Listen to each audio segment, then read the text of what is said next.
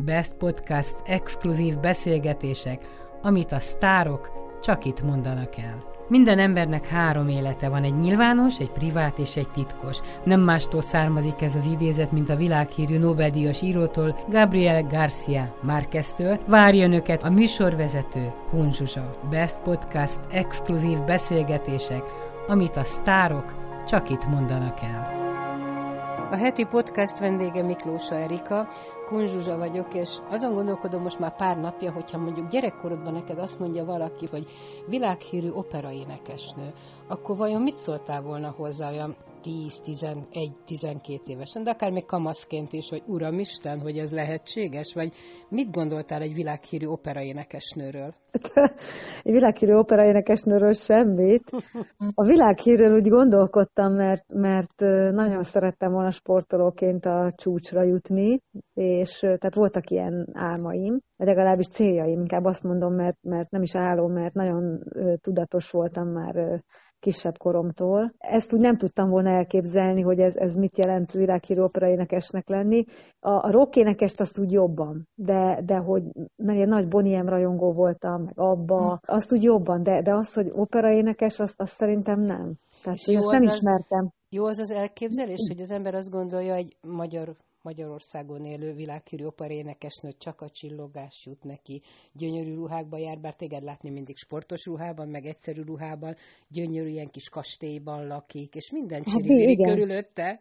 De, hát igen, valahogy így képzelem, hogy, hogy így az ajtaján kopogtatnak mindenféle hercegek, grófok, és ez, de ezt még később is, amikor már tehát a pályára kerültem ilyen húsz-huszonegy-két évesen, mert olyan helyzetekben voltam, valószínűleg ezért is képzeltem, hogy, hogy egy nagy-nagy operaénekesnek ilyen, ilyen lesz az élete, mert nagyon sokat énekeltem Svájcban például, ahol ugye ez, ez nem ritkaság, vagy egy Svédországban, ahol szintén nem, mert ugye van, van királyság, Svájcban meg nagyon sokféle ember megfordul, úgyhogy ott olyan koncerteken voltam, ahol tényleg így a, a, nem a, az ország, hanem talán Európa vagy a világ felső tízezre megfordult, és tehát olyan, olyan eseményeken énekeltem. És jártál világ, világsztár otthonában? Mondjuk azt írtad, hogy Placido Domingoval jó barátságban vagytok. Igen. Voltál nála a vendégségben? Hát annyira, hogy az egyik lakásában laktam is. Többször meghívást kaptam, még Mexikóba is, hát oda végül is aztán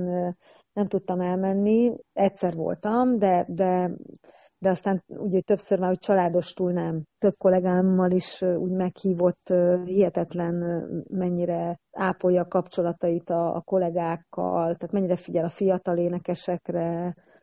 Én nagyon szeretem őt különben, mert, mert nekem ő mindig egy jó példa arra, mindig őt hozom föl, hiszen a, a jelenleg szerintem a világ legismertebb operaénekese, én azt gondolom, a Maria Callas után, de mint élő. Szóval, hogy, hogy az, ahogy ő az emberekkel bánik, ahogy a, ahogy a kapcsolattartásait intézi, adminisztrál a világ felé, a szakma felé, az egészen szerintem példaértékű. De most, ahogy én téged fölhívtalak, te is föl tudnád őt akármelyik pillanatban hívni telefonon? Biztos, persze. Aj, de irigyellek ezért. Az is jó, hogy veled beszélgethetek, mert én még nem találkoztam világsztárral, csak messziről azért. És nekem, nekem már ti is ilyen nagy sztárok vagytok, de hát milyen egy világsztár, én is ezen agyalok meg, amiket a filmeket, hát most jönnek egymás után a filmek, a Gucci-tól kezdve minden, és ott tudod, azért az ember megnézi, akkor azt szoktam mondani, hogy hát nem biztos, hogy cserélnék vele, tehát nagyon rögös és kemény út vezetett ahhoz, hogy valaki, valaki toppon legyen, és akár Magyarországon sztár legyen, akár, akár a világ. Tehát nem adják ezt ingyen azért, ezt, se az életet, se azt, amit elértetek. Biztos, hogy nem, de azt gondolom, hogy mondjuk egy, egy, egy sztárnak az Egyesült Államokban biztos, hogy egyszerűbb, a bizonyos szempontból egyszerűbb az élete, de, de igazából ami, a, ami nagyon érdekes, hogy hogy én is azt gondoltam, hogy amikor oda kerültem New Yorkba, és ugye nekem a csúcsa szakmailag azt jelentette, amikor, amikor tényleg a, a New York Times címlapján voltam, amikor minden nagy televíziós vagy rádiós társaság ugye meghívott beszélgetni, hiszen akkor éppen az operafilmet csináltuk Judy Taymorral, az Oscar-díjas rendezőnővel, aki, ugye, aki szintén ugye, hát világsztár Oscar-díjas rendezőnőről van szó, az Oroszlán királyt rendezte, a Fridát rendezte, tök jó filmeket csinált, meg a Broadway nagyon sok produkcióban, produkciót rendezett. Szóval, hogy, hogy ugye amikor így oda kerültem ebbe a millióbe, meg amikor úgy, mit tudom, akkor Susan Sarandon vagy, vagy de Los Angelesbe, hát nem, nem is akarom sorolni, hogy kik kopogtattak az öltöző ajtómon. Először úgy, úgy teljesen úgy, úgy éreztem, hogy úristen, ez most tényleg velem történik, miközben ugye nekem hajlongtak, meg tapsoltak, meg nem tudom mi, és aztán rájöttem, hogy hogy semmi különbség nincs, tehát úgy, ahogy, és tényleg nincs, tehát úgy, ahogy a postás kihozza a, a leveleket, elvégzi a munkáját rendesen, ugye akkor, akkor megdicsérjük, és hát az tök jó. De semmivel sem, nekem is meg kell csinálni a munkámat jól, nekem ez a munkám. És az ugye, ami különbség az az, hogy én, én azért közszereplővé válok, tehát sokkal többen ismernek, és ettől, ettől azért sokkal, de sokkal nehezebb az élete egy, egy mondjuk, és akkor nem engem vegyünk, mert, mert azért nekem itt nem nehéz Magyarországon az életem, mert nem zaklatnak, meg, meg iszonyatosan, iszonyatosan jó fejek az emberek, tényleg, tehát hogy annyira ritka az, amikor valami egy kicsit... Túl, valaki túllép azon a határon, ami mondjuk megengedett egy ilyen helyzetben. Akkor nézzük New Yorkot, ahol, ahol amikor mondjuk Susan Sarandon eljött a premierre, és, és akkor bekopogott, vagy Pau Gasol Los Angelesbe, akit azelőtt csak képernyőn, tévén láttam, ugye a Los Angeles Lakersnek volt a játékosa, hihetetlen a spanyol sportoló, az egyik legnagyobb, az elsődben ott van Spanyolországban, kosárlabdázó. Amikor Pau Gasol bejött, ugye egyrészt a köldökéig értem, hogy olyan magas. És szóval, hogy, hogy, hogy hát ugye engem keres, és hogy nagyon szeretne, mert hát ő annyira hát teljesen... Tehát, hogy, hogy, és úgy rájövök, hogy basszus kulcs, hát ő is reggel fel kell, kicsoszog a, a mit tudom én, a kis Most konyhájába. Tehát, hogy, hogy ugyanazt azokat a meneteket megcsinálja, mint az átlagember, csak ugye... Az átlagember azt gondolja, hogy, hogy az, hogy úristen, mindenhol ott van, minden fórumon ott vannak ezek az emberek, hogy az milyen vonzó. Igen. Nem vonzóbb. Az ő élete sokkal, de sokkal vonzóbb egy ilyen fajtának, mint nekem is, aki néha így mindig, amikor a legnehezebb időszakban vagyok, akkor elmondom, hogy úristen, bárcsak egy egyszerű földrajz testnevelés szakos tanár lennék, sokkal egyszerűbb lenne az életem. De szóval mi a nehézség neked? Magamat elviselni. Komolyan? Hát igen, mert, mert ugye ez a, valószínű, hogy jó, ez a magamat, ez az, a tevékenységeimmel együtt magamat. Tehát annyi mindent csinálok, olyan sokrétű, tehát azért az én tevékenységem nem merül ki abba, hogy operaénekes vagyok. Tényleg a, most már ugye egy ideje, egy jó tíz éve a tehetséggondozásban is benne vagyok, nagyon fontos számomra. Meg a Partitúra című film, ami fantasztikus, hát ugye, meg a ugye, virtuózok, igen, meg... Igen, tehát az a minden van, és akkor ezek úgy, úgy sokasodnak, sok dolog van, és akkor nekem is van olyan, hogy egyszerűen egy kicsit úgy telítődik a dolog, és, és soknak érzem az egész történést körülöttem, nem akarom, hogy figyeljenek rám. Úgy el tudom képzelni, hogy ezt, ezt nagyon nehéz olyanoknak, akik, akiket milliók követnek mondjuk a világon, és, és rajonganak, hogy annak ez, ez mennyire még fölsokszorozódik. Szóval úgy, úgy átérezve az ő helyzetüket, meg az enyém nem is olyan rossz. Csak, szerintem a tiéd egyáltalán nem rossz. De mondjuk azzal, hogy tudtál sakkozni, amikor eldöntöttétek, hogy jöjjön Bibi? Tehát ott azért valamit le kellett ülni megbeszélni, hogy mit adsz le, mit nem adsz le, hogy, hogy azért a családdal is kell lenni. És az az első. De ez, ez annyira érdekes, hogy, hogy ez, ez olyan természetesen alakult. Tehát ezen nem kellett így leülni és gondolkodni. Mert én pont egy olyan szakaszba érkeztem az életembe, hogy azt gondoltam, hogy nem teljesen, mert ezt nem lehet. Tehát egy ilyen típusú ember, mint én, az nem teheti azt meg, hogy, hogy akkor most kész, stop, leáll és vége, és, mert, mert nem, ez az, nem ez a sorsom. De a visszakapcsolás egy kicsit, ez a levezetés, én így hívom, tehát hogy fölértem a csúcsra, és negyvenöt éves koromtól számolom a levezetést szakmailag, amikor így átalakulnak a dolgok, és lassan én is átmegyek egy ilyen háttérmunkássá, tehát amikor előtérbe helyezem ugye a, a fiatalokat, más dolgokat, nem, nem én akarok a középpontban lenni. És akkor, ugye, akkor lehet azt mondani, hogy, hogy tulajdonképpen majdnem, hogy szerencséd van, hogy harminc éves korodban nem szültél, vagy nem jött egy gyerek, mert ott azért bizony bajban lettél volna, hogy hogyan tovább. Én az a, ezekkel a volnákkal nem nagyon tudok semmit. Nem tudsz mit kezdeni, igen. igen tehát, igen. Hogy, hogy ami megtört, az, ahogy történt, így történt. Tehát természetesen. Jó, de akkor látod a kollégáidat, akkor vagy vagy a, a környezetedet, hogy micsoda vívódás, akkor úgy kérdezem,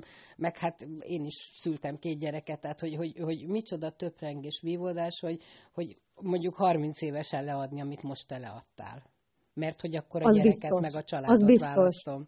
Azért is mondom, hogy, hogy én szeren, az én életemben ez szerencsésen alakult, hogy az a férfi akkor jött el, amikor, amikor kellett, akivel tényleg úgy, úgy éreztem abban a pillanatban, amikor találkoztunk, hogy az életemre tudom élni, ezzel a férfival vállaltam közös gyermeket, tehát hogy, hogy Zsoltival név szerint, tehát hogy ugye az a fontos, hogy akivel élek, és aki a párom, a férjem, hogy hogy ez, ez, ez az egész találkozásunk is a legjobbkor, amikor pontosan tudtam, hogy mit szeretnék magamtól, a párkapcsolatomtól, hogy, hogy látnám az egészet szívesen, és hogy, hogy egy, egyáltalán gyereket vállalni.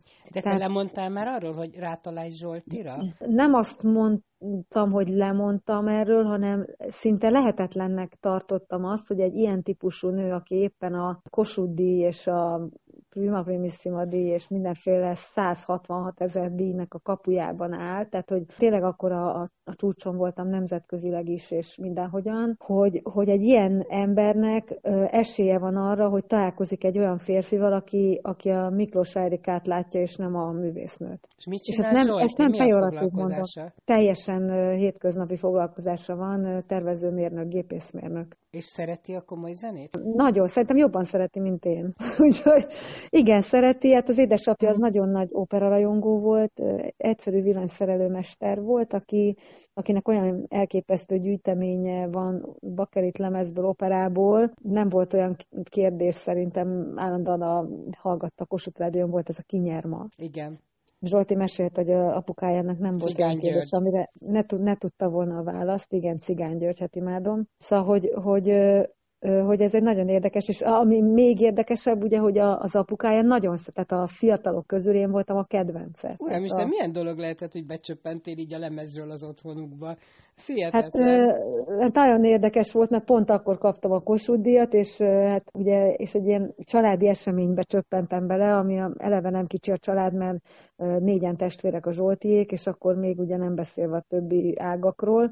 Szóval, hogy, hogy és utána úgy értem, a gyerekek, unokák, mit tudom én. Szóval, hogy, hogy becsöppentem egy anyukájának a szülinapi, családi szülinapi ünnepségébe, ahol nem azt ünnepelték, hogy az édesanyjának születésnapja van, hanem azt, hogy én megérkeztem, és, és akkor így mondtam, álltam ott, mert mindenki felállt, és, és hát nem tudták, hogy hogy szólítsanak, hogy művésznő, vagy nem tudom, és akkor így mondtam, hogy most komolyan, most itt virágcsokorral várnak engem, és, és nem mernek leülni, meg, meg nem mernek megszólítani, mondom, hogy most rögtön hazaszaladok, így mondtam nekik, és akkor így mondták, jaj, dehogy, dehogy, és akkor látták, hogy normális ember vagyok én is. Aztán, aztán így, így szép lassan megszokták ezt a helyzetet, és, és már úgy értem, hogy mert azért az ember először, ez, ez, ezért mondtam neked, hogy nem pejoratív gondoltam azt, hogy, hogy nem fogom megtalálni azt a férfit, aki magamért szeret, csak egyszerűen olyan a helyzet, tehát hogy, hogy nem, látja, nem látják az emberek ismeretlenül azt a szemét, csak azt, amit hallanak a itt-ott ilyen médiumokban. Tehát, hogy az alapján tudják vagy szimpatikusnak, vagy ellenszemesnek megítélni. Hát ez így van, ezt már nem is látunk más belőle. Tehát, hogy itt, csak a, itt az csak a, a, annak a művésznek a sajátossága, vagy a szerencséje, hogy saját szerencséje, igen, hogyha olyan a képernyőn, vagy bármilyen médiumon keresztül, hogy tehát tud olyan őszinte lenni, hogy lejön, hogy milyen a személyisége. De kellettek nem... ehhez azok a gyökerek, hogy, hogy ahonnan jöttél, Kiskunhalas meg a családod, hogy, hogy egyszerűen, hogy so, bárhová jutsz a világban, meg a hírnévben, hogy soha ne felejtsd el, hogy honnan jöttél? Hát az a legfontosabb. Bárkinek, bármikor. Tehát, hogy én szerintem még annak is, aki mondjuk hercegnőnek született, hogy, hogy az a kiinduló pont az mi, mit jelentett neki, mit jelentenek a gyökerek neki, az a környezet, ahonnan felnőtt. Természetesen azért azt így látom a fiatalokon, akár hazai vagy nemzetközi szinten nézzük. Azok, akik nagyon mélyről, mélységet nem abba gondolom, hogy mondjuk szegények, vagy akármi nem olyanok a körülmények, hanem mondjuk egyáltalán az komoly zene közelébe se jártak soha senki a családban.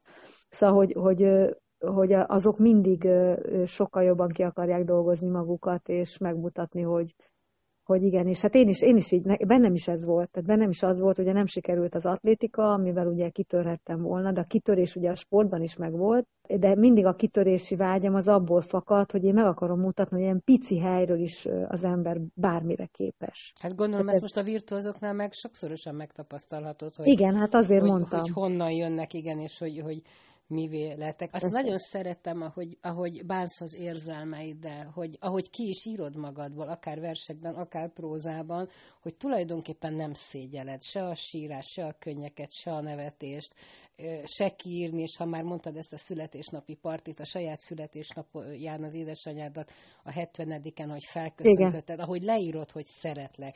Ezt olyan kevesen tudják szépen kimondani, vagy leírni. Hát ez egy nagyon nehéz dolog, mert, mert ö, ö, én azt gondoltam, vagy azt gondolom, hogy ö, nagyon sokáig ezt nem tudtam kimondani sem. Tehát, hogy, ö, hogy ez, egy, ez, egy, ez egy valóban nehéz dolog. És bizony bátorság kell, hogy, hogy így az ember hangosan kimondja, mert amikor kimondja, akkor ö, bármilyen lelkiállapottól függetlenül ez nagyon megcsapja az embert. Hogy ugye, mert, mert ráadásul úgy, hogy nekem az édesapám sajnos meghalt, most már tíz éve, és, és hát csak az anyu van, és, és hogy akiből lettem, az a, az a, azok a, az a magam, az a két ember, aki, aki, akiből én emberré váltam, húsvér emberré, és természetesen utána növekedtem, fejlődtem, neveltek. Szóval, hogy az, az nekik köszönhető. Igen, de azért ehhez el kellett érni egy bizonyos kort, hogy ezt így ki tud mondani. Szerintem igen. Meg, igen, meg mert... kellett, hogy legyen egy lányod, tehát szerintem sok mindent átért, vagy gyereked, jelen esetben lányod, igen, tehát hogy ezek az érzések így felszabaduljanak, mert én ilyen harminc évestől ritkán hallok ilyen mondatokat, amit mondtál, mert az ember saját magát építi, meg a saját útját keresi, esze ágában nincs visszanézni, hogy kiből lettem.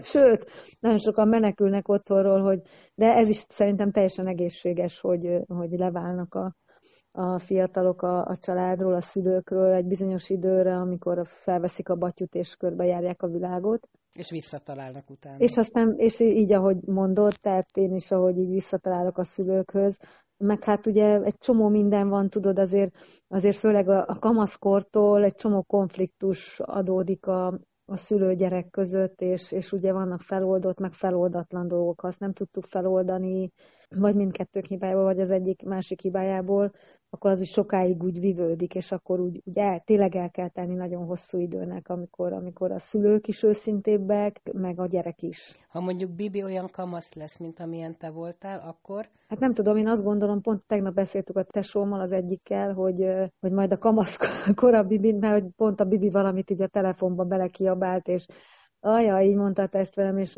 mondtam, hogy mi lesz, amikor kamasz lesz, és mondtam, Timike, semmi nem lesz, mert pontosan a Bibi az, akinél nincs, nem lesz zsákbomacska. Tehát a nagy meglepetések, én azt gondolom, nem érhetnek, mert annyira erős egyéniség már, már gyerekként, kisgyerekként, hogy, hogy itt nüansznyi eltérések lesznek, természetesen nem lesz könnyű a kamaszkor, mert még olyan gyereket nem láttam, akivel könnyű lett volna, de nem lesz a nagy különbség, mint mondjuk egy olyannál, aki ilyen nagyon csöndes, visszahúzódó, introvertált típus.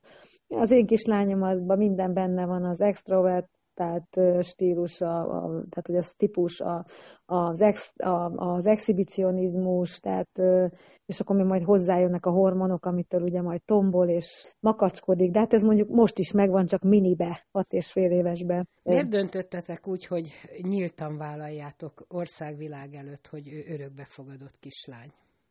Azért, mert hogy benne voltunk a folyamatban, akkor érzékeltük igazán azt, hogy milyen hihetetlen fekete folt ez az egész örökbefogadás téma, és hogy milyen sok sztereotípia van körülötte, berögzött ilyen negatív dolgok, és inkább negatív sajnos. Mivel ugye mi benne voltunk nagyon a folyamatban, meg meg ismertük is mindenféle szempontból az egészet, mert érdekelt minket jogi hátterét tekintve, meg minden érzelmi és egyéb lelki dolgait tekintve, ezért úgy döntöttünk, hogy, ízlé, úgy döntöttünk, hogy ízléses keretek között, de felvállaljuk. Talán azért is, mert ugye én azért mégiscsak ismertebb ember vagyok, és, és talán jobban eljut a, a, az én mindenféle megtapasztalásom a fülekhez, érzékekhez, mint, mint mondjuk annak, aki aki csak egy szakember, és akkor beszél róla.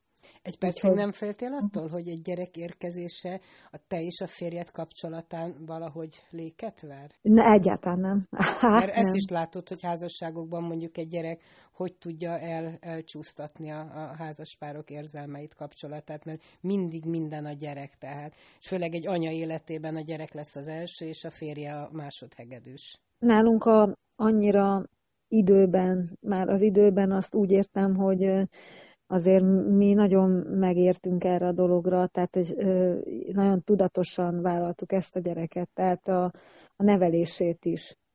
És, és, és hát ugye nem voltunk úgy fiatalok, hogy húsz meg harminc éves, amikor még, amit mondtál az előbb, hogy ennyi idős korában az ember még az útkeresésben van, meg a saját maga megtalálásában, és mi már megtaláltuk magunkat, megtaláltuk egymást, és a, a, mire a Bibi jött, addigra nagyon megtaláltuk egymást, tehát azért ott már, akkor már majdnem öt év eltelt a házasságunkban, kapcsolatunkban. Úgyhogy ugye mi már úgy vártuk ezt a gyereket, hogy, hogy nagyjából tisztában voltunk azzal, hogy mondjuk mit képzelünk el a gyereknevelésről, hogy gondoljuk, mi hogy látjuk majd egymást ebben. Tehát, hogy nem volt semmi nagyon új dolog ebben az egészben, vagy váratlan, hogy most akkor fú, háttérbe szorult a Zsolti, háttérbe szorult Erika, háttérbe szorult a Bibi. Nem, valahogy úgy ö, annyira érdekes volt, hogy, és, és ezért is mondtam, a szerencsések vagyunk, szerencsés vagyok, hogy, hogy úgy, úgy ö, ez a tudatosság, tehát ez az érettség, amivel, és ezt az anyukám, egy emlékeztem, hogy anyu ugye a, a másik testvéremet negyvenöt évesen vállalta, tehát, hogy ő, amiket mondott, meg ahogy láttam, hogy, hogy mennyivel másabb volt mondjuk a, a, a anyu a, a Dóri tekintetében, mint mondjuk a tesómmal a másik, a közelebbi, tehát aki majdnem annyi idős, mint én. Ugye nekem van egy negyvenhét éves, meg van egy huszonöt éves húgom. És a huszonöt éves is még az édesapától? Nem, nem, nem. Tehát ez egy következő kapcsolat. Egy, igen, igen, igen. El tudtad fogadni, hogy az édesanyádnak a szíveddel lett, lett az édesapád után még egy kapcsolata? Ó, hát ez nehéz dolog. Mert ebbe az ember uh, azt mondják, belepusztul egy kicsit. Hát én amikor így, tehát azt úgy érzékeltem, hogy, hogy nem nagyon felhőtlen a anyuék házassága, tehát hamarabb érzékeltem, tehát még kisebb koromban, tehát nem ilyen felnőttként, de, de nagyon érdekes volt, hogy, és mindig azt gondoltam, hogy két nagyon rendes ember, és szeretem a szüleimet, de szerintem úgy éreztem, hogy jobb lenne nekik külön. És hogy a feszültségek elkerülése véget, tehát az a fajta feszültség, ami ránk gyerekekre hatott, az, az, az nem lett volna, hogyha mondjuk külön válnak. De ők nem akartak miattunk külön válni. És milyen érdekes, hogy ugye mindig azt gondoltam, hogy ez lenne jobb, és amikor huszonöt éves voltam, amikor elváltak, nem teljesen, teljesen kiborultam, igen. Teljesen. Tehát annyira nem kislány, hogy ugye egy év múlva már én is férhez mentem, huszonhat évesen, tehát hogy én, én annyira kész voltam ettől az egésztől, hogy a szüleim elváltak, hogy ezt nehezen, baromi nehezen tudtam feldolgozni, és aztán úgy lassan évek alatt úgy, úgy természetesen, tehát értettem az egészet, megértettem, de úgy egy ideig ilyen a két szülő között így ilyen pingponglabdának éreztem magam, mert ez ezt mondta, a másik azt mondta, és akkor így... Igen, ezt olvastam sok helyen, igen, hogy nincs jókor a váláshoz. Tehát egy gyerek mindig megszenvedi a szülőt. Abszolút, tehát én, nagyon, én, én ettől nagyon szenvedtem, mert, mert valami ott akkor vége szakadt, valami, ami... Tehát pont én... a gyerekkorod szakadt vége. Hát, igen, igen, igen, tehát hogy innentől kezdve ugye a szülői ház az már nem az, mert ugye nem abban a házban laktak, mert külön mentek, és... és mindenki azért a párját megtalálta is. Szóval, hogy, ugye, és akkor ilyen nehéz beszélgetések sorozata, ugye, amikor, amikor ugye ezen az egészen gondolkodtam, és, és, és akkor úgy szembesítettem magamat is, meg a szüleimet is külön-külön azzal, hogy mit gondolok erről a dologról. Ez egy nehéz időszak volt, meg még a magam útkeresése is, meg a hát, nagy világhírnév felé meneteltem, szóval nagyon gyorsan történtek az események, és És ez, egy, ez, ez ugye, végül is ez az én alkatomnak nagyon is megfelelő, tehát nem, nem is azt mondom, hogy ez sok volt, mert, mert nem sok, mert én, én egy ilyen személy vagyok, aki sok mindent elbír egyszerre, és, és néha telítődik, akkor egy kis szünet, de nekem így teljes az életem. Pontosan, meg szerintem ezeket meg kell élni. Nem hiszem, hogy neked ez volt a nehézség, másnak más a nehézség. Tehát azt szoktuk mondani itt baráti körben, hogy az életet azért nem lehet megúszni, és nagyon nagy szerencse kell hozzá minden szempontból. Akár, hogy az ember megtalálja a társát, hogy a, a, az elvesztéseket jól tudja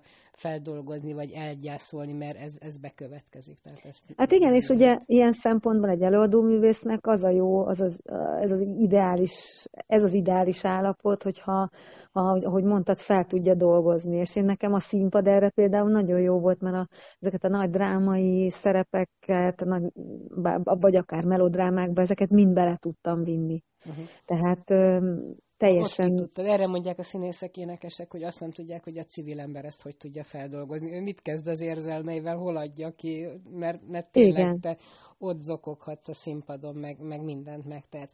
Ha valaki mondjuk nem szereti a, a komoly zenét, az operát, van olyan tippet, hogy mivel kezdje meg szeretni, ha, ha dolgozna magán egy kicsit ezért? Én mindig azt gondoltam, hogy nem a úgy lehet megfogni egy olyan embert, aki nem szereti, vagy nem ismeri a, a klasszikus zenét, ha egy nagyon jó személyt választunk arra, hogy ezt az egészet tehát átvigye, mint személyiség. Tehát mondjuk, ha én téged választalak, akkor te besegítesz ebben nekem. Én biztos. Én szeretem én biztos. Egyébként, csak mondom, hogy tehát nézzek ki valakit, kövessem, figyeljem.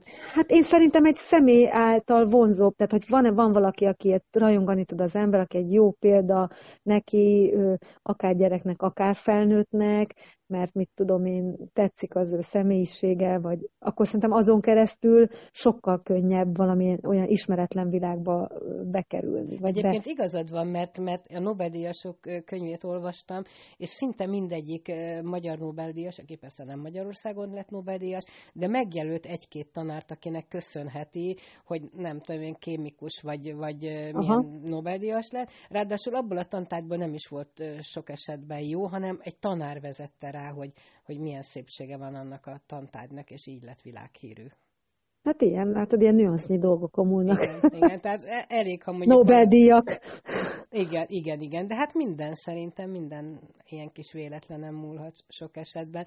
Még egy búcsú, hogy nagyon szép, amit kitettél, ahogy a Bibi írta itt, a, azt hiszem az örökbefogadás nap kapcsán írtátok te, és ő mondta, hogy, hogy nem ti fogadtátok őt örökbe, hanem ő fogadott titeket örökbe. Igen, igen. igen mert ezt ugye... hogy magyarázta meg, vagy hogy, hogy kérdeztél erre vissza? Hogy hogy érti? Ez, ez, ez úgy van, hát ez, ez, na, ez, nem, ez nem kell értenie, mert, mert ezt érti. Tehát ez ott benne van a zsigereiben. Ugyanis amikor, amikor a kórházból beraktuk a kis hordozójába, volt ugye tíz napos akkor, be az autóba, akkor még mielőtt beindítottuk volna az autót, akkor azt mondtuk neki, hogy örökbe fogadtunk, és örökké szeretni fogunk. És ugye ezt a mai napig, ezt a, ezt a híres mondatunkat, ezt ő megkapja mindig ajándékként, vagy útravalóként, akár hetente, mikor, esz, mikor hogy eszünkbe jut, vagy havonta, vagy nem tudom, hát eleinte nagyon sokszor elmondtuk ezt, csecsemőként, és, és hát olyan érdekes volt, hogy amikor először úgy már úgy elkezdett beszélni, és, és akkor egyszer csak így, így mondtam, hogy drága Bibikém, hogy örökbe fogadtunk, és anya, anya, tudom, tudom, de különben is én fogadtalak titeket ölökbe, és én szeretlek ölökké benneteket. Tehát, hogy, hogy, és akkor ezt ő tudja, tehát, hogy valahogy ez, ezt nem kell magyarázni, meg visszakérdezni, meg semmit, mert ő neki ez a lelkébe, a, a vérébe benne van, hogy, hogy ő, ő olyan szerencsés, hogy őt örökbe fogadtuk, és örökké szeretni fogjuk. Sőt, most a, pont a minap is, amikor mondtam neki, akkor azt mondta, hogy és tudom, anya, azon túl is. De tehát ő, ő azt is ugye foglalkoztatja őt a halál, meg... Volt neki egy kis nyula, aki két hét után elpusztult, és, és hát akkor ő nagyon mélyen megélte ezt az egész halálkérdést, és, és akkor ugye ezt ugye el kellett magyaráznom, és akkor, és akkor ő ezt rögtön, tehát valami félelmetes a gyermek agy, hogy ő ezt rögtön azonnal magáévá tudta tenni, tehát értette, hogy az mit jelent, hogy a halálon is túl. Best Podcast exkluzív beszélgetések, amit a sztárok csak itt mondanak el. Minden embernek három élete van, egy nyilvános, egy privát és egy titkos. Nem mástól származik ez az idézet, mint a világhírű Nobel-díjas írótól, Gabriel García Márqueztől. Várjon őket a műsorvezető, Kun Zsuzsa. Best Podcast exkluzív beszélgetések, amit a sztárok csak itt mondanak el.